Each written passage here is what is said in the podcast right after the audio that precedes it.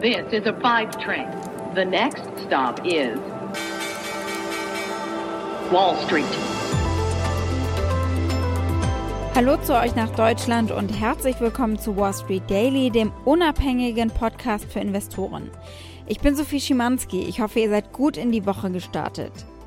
Der Blick auf den US-Handelsmorgen fällt feiertagsbedingt aus. Heute wird nicht gehandelt. Die Händler sind also im verlängerten Wochenende, aber nicht untätig deswegen, äh, sondern sie haben sicher ganz genau hingehört, was Präsident Joe Biden bei seiner Feiertagsansprache so gesagt hat. Gucken wir später auch drauf. Ein Blick vielleicht mal auf den DAX stattdessen. Der hängt recht unbeweglich im leichten Minus auf den Tag gesehen. Die Range, in der er getradet wurde, sind äh, bislang so 30 Punkte. Und da sitzt er gerade am oberen Ende eher für den Tag gesehen. Oberhalb von 15.640 Punkten. Wir haben heute keine Unterstützung, welcher Form auch immer, von Seiten der Wall Street zu erwarten. Viele Daten gibt es nicht. Alle warten auf den Beginn der Quartalsberichtssaison, wenn die Banken und alle loslegen. Wir schauen aber auch nach China. Denn hier trübt sich ein Stück weit die Lage ein. Wie beim Wetter, mal Sonne, mal Regen. Zumindest geht es dem chinesischen Fahrdienstleister Didi so. Jetzt hat die chinesische Regierung am Wochenende Didi den Stecker gezogen. Es bedeutet, dass die App gesperrt ist. Dazu kommen wir später. Das hat auf jeden Fall Auswirkungen gehabt, insgesamt auf die Stimmung. Unsere Themen heute. Also als erstes einmal der 4th of July, denn da hat Biden auch kurz über die wirtschaftliche Erholung nach dem Virusausbruch gesprochen. Einen Ausblick gibt es wie immer montags. Wir schauen, was steht diese Woche an, was ist marktrelevant. Gestartet sind wir heute gleich mal mit den ölfördernden Ländern, mal wieder oder immer noch mit äh, der OPEC. Da stocken nämlich die Verhandlungen um die Produktionspolitik. Sie hängen äh, vor allem eben an Saudi-Arabien. Chinas Uber sozusagen, Didi, ist ja gerade erst an die Börse gegangen, da haben wir auch drüber geredet. Äh, da haben sie von der chinesischen Regierung ausgerechnet einen ordentlichen Dämpfer verpasst bekommen. Die Aktie des Tages ist die vom deutschen Ex-Startup und nun börsengelisteten Essenslieferdienst Delivery Hero.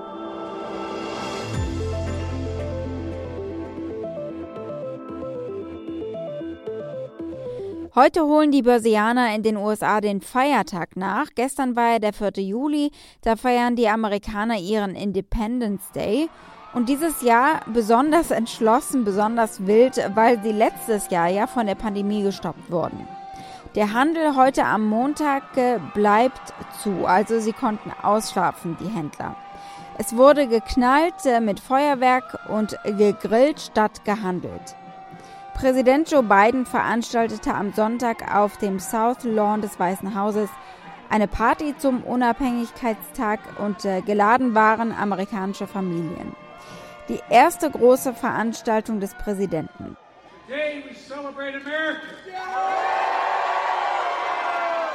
Das Virus war natürlich Thema.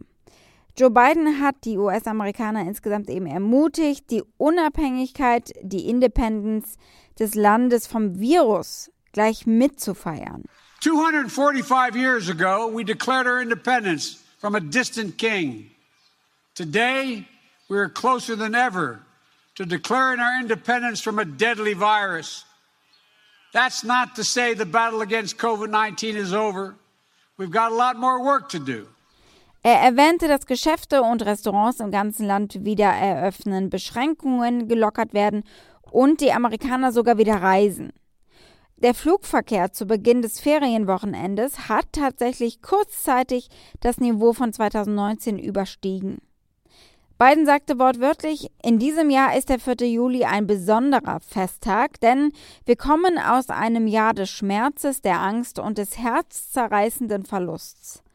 Denken Sie nur daran, wo wir als Nation vor einem Jahr waren und denken Sie darüber nach, wie weit wir gekommen sind seitdem. Die Corona-Krankheitsfälle und die Todesfälle liegen aktuell nahe Rekordtiefstständen. Sowohl Jobwachstum als auch das Wirtschaftswachstum sind so stark wie lange nicht mehr und wie nirgends anders, sagte er auch noch. Just think back to where this nation was a year ago and think about how far we've come. From silent streets to crowded parade routes lined with people waving American flags. We're back traveling again. We're back seeing one another again. Businesses are opening and hiring again. We're seeing record job creation and record economic growth.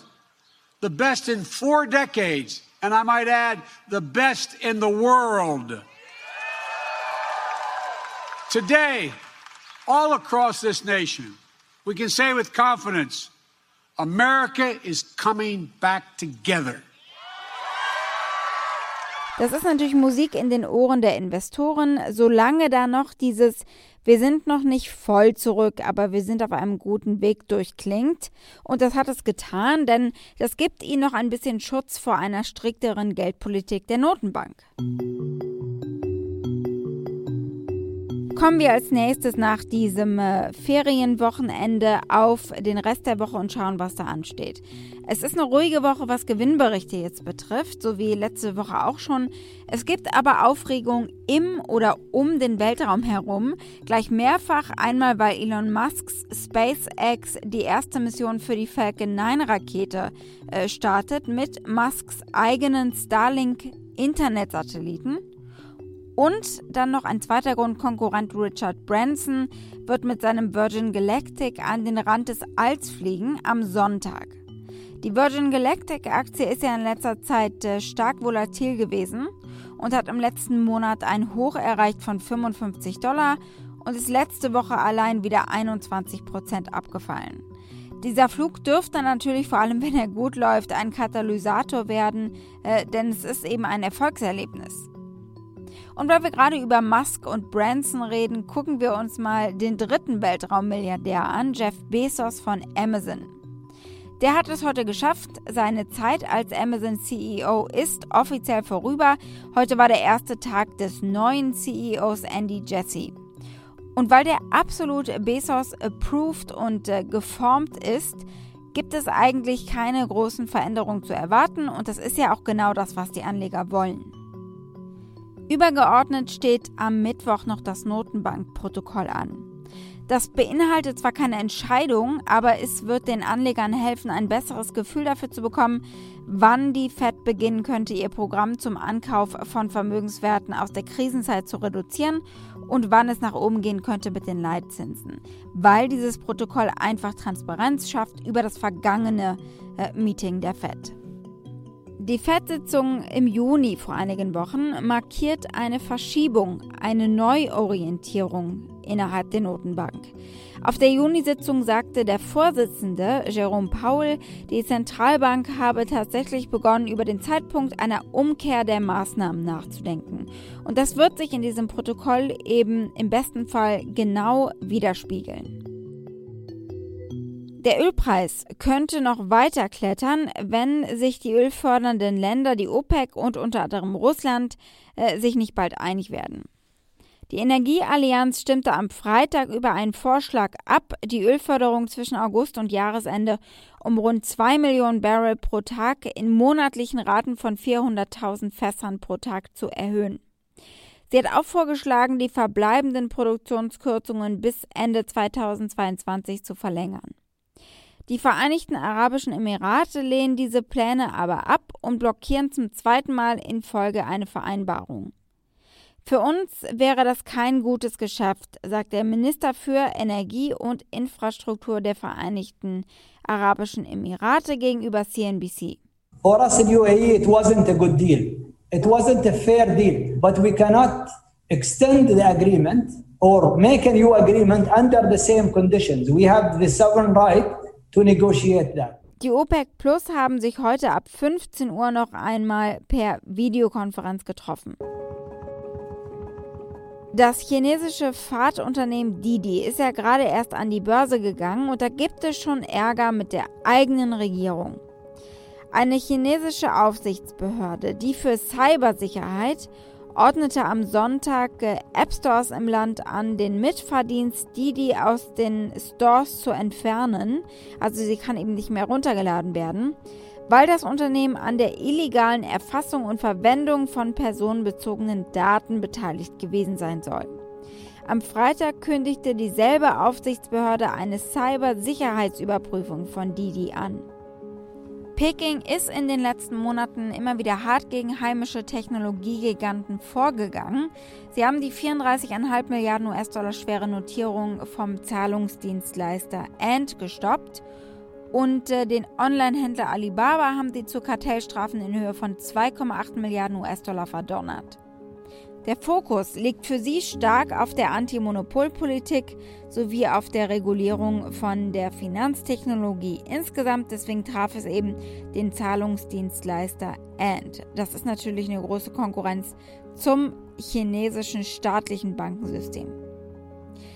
Jetzt wenden sich die Aufsichtsbehörden einem der wichtigsten Triebkräfte des Wirtschaftswachstums zu, den Tech-Unternehmen, die sich Nutzerdaten widmen. Ist das jetzt schon relevant für Anleger? Absolut. Denn was passiert, was könnte passieren? Die Aktien von Unternehmen wie die, die könnten fallen im Zuge dieser Unsicherheit und das wäre ein Kaufzeitpunkt natürlich, sagt zum Beispiel dieser Goldman Sachs-Analyst. Er wird gefragt, ob die Aktien überhaupt noch attraktiv sind. Und er sagt eben ja, es ginge mehr um ein Spielfeld, auf dem es echten Wettbewerb geben soll. Es ginge nicht darum, äh, die Gewinnströme der Unternehmen kaputt zu machen. Kurzfristige Kursverluste können natürlich Kaufgelegenheiten sein, weil es eben ein Upside zu den Aktien geben kann. Given how much these stocks have underperformed, do they look attractive? Uh, they do. The bottom line is yes. I mean, clearly that sounds like quite an heroic statement to make in the face of today's news flow and the likely uh, response in, in the short term by the tech shares. But we think if you can step back and take a longer view, given how much has been discounted, given our view that the uh, regulators are not trying to completely eradicate profitability, they're really trying to set a more level competitive playing field, we think that in the longer run that the move in these shares will be to the upside. Die US-amerikanischen Tech-Unternehmen stehen dafür gerade in Hongkong unter Beschuss, ebenfalls wegen Datenschutzbedenken. Facebook, Google und Twitter haben gedroht, sich und äh, ihre Dienste zurückzuziehen aus dem Markt. Die Aktie des Tages ist die von Delivery Hero, nachdem die ja gerade wieder versuchen, Fuß zu fassen im deutschen Markt, da wo sie angefangen haben. Und zwar mit einem neuen Konzept oder Service.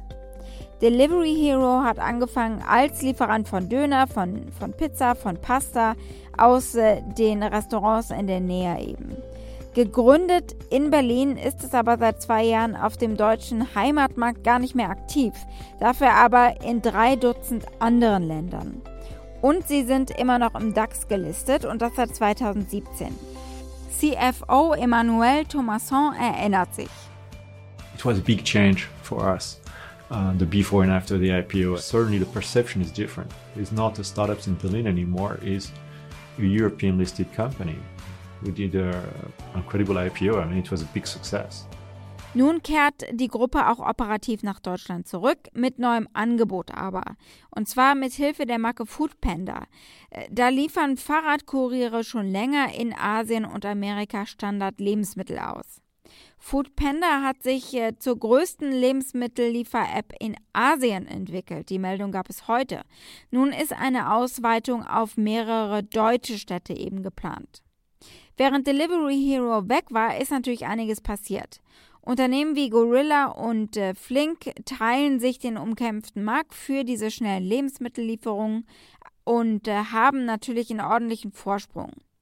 Gorilla ist innerhalb eines Jahres auf einen Wert von mehr als einer Milliarde Euro angewachsen. Was sagen jetzt die Analysten zur Delivery Hero Aktie? Die schmeckt Ihnen offenbar ganz gut. Sie sagen 13 äh, Mal kaufen. Es gibt ein Hold-Rating. Das durchschnittliche Preisziel liegt mit 153 Euro deutlich über dem aktuellen Aktienpreis von etwa 115 Euro. Wall Street. Damit war es das für heute. Ich hoffe natürlich, ihr seid morgen wieder mit dabei. Schickt gerne eure Fragen oder Vorschläge an mich. Ihr erreicht mich unter wall-street-daily at mediapioneer.com. Habt einen schönen Abend. Äh, heute bis morgen, eure Sophie.